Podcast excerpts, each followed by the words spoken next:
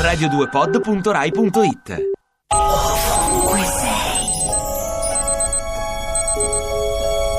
Questa mattina mi sono svegliata e ho pensato all'edificio alto e stretto con le tre bocche in cui scivolavo come Alice dentro l'albero.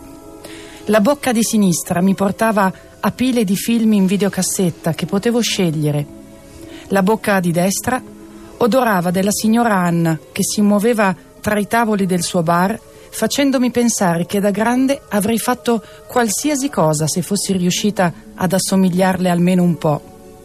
Era però la bocca al centro la mia preferita e mi accompagnava da mio nonno con due piani di scale come denti.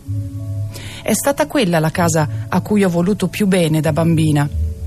Per me e mio fratello era il Palazzo Longines, pronunciato così perché non si parlava francese nel salone con il tavolo lungo e basso su cui mio nonno teneva la scatola di legno che avevo dipinto per lui.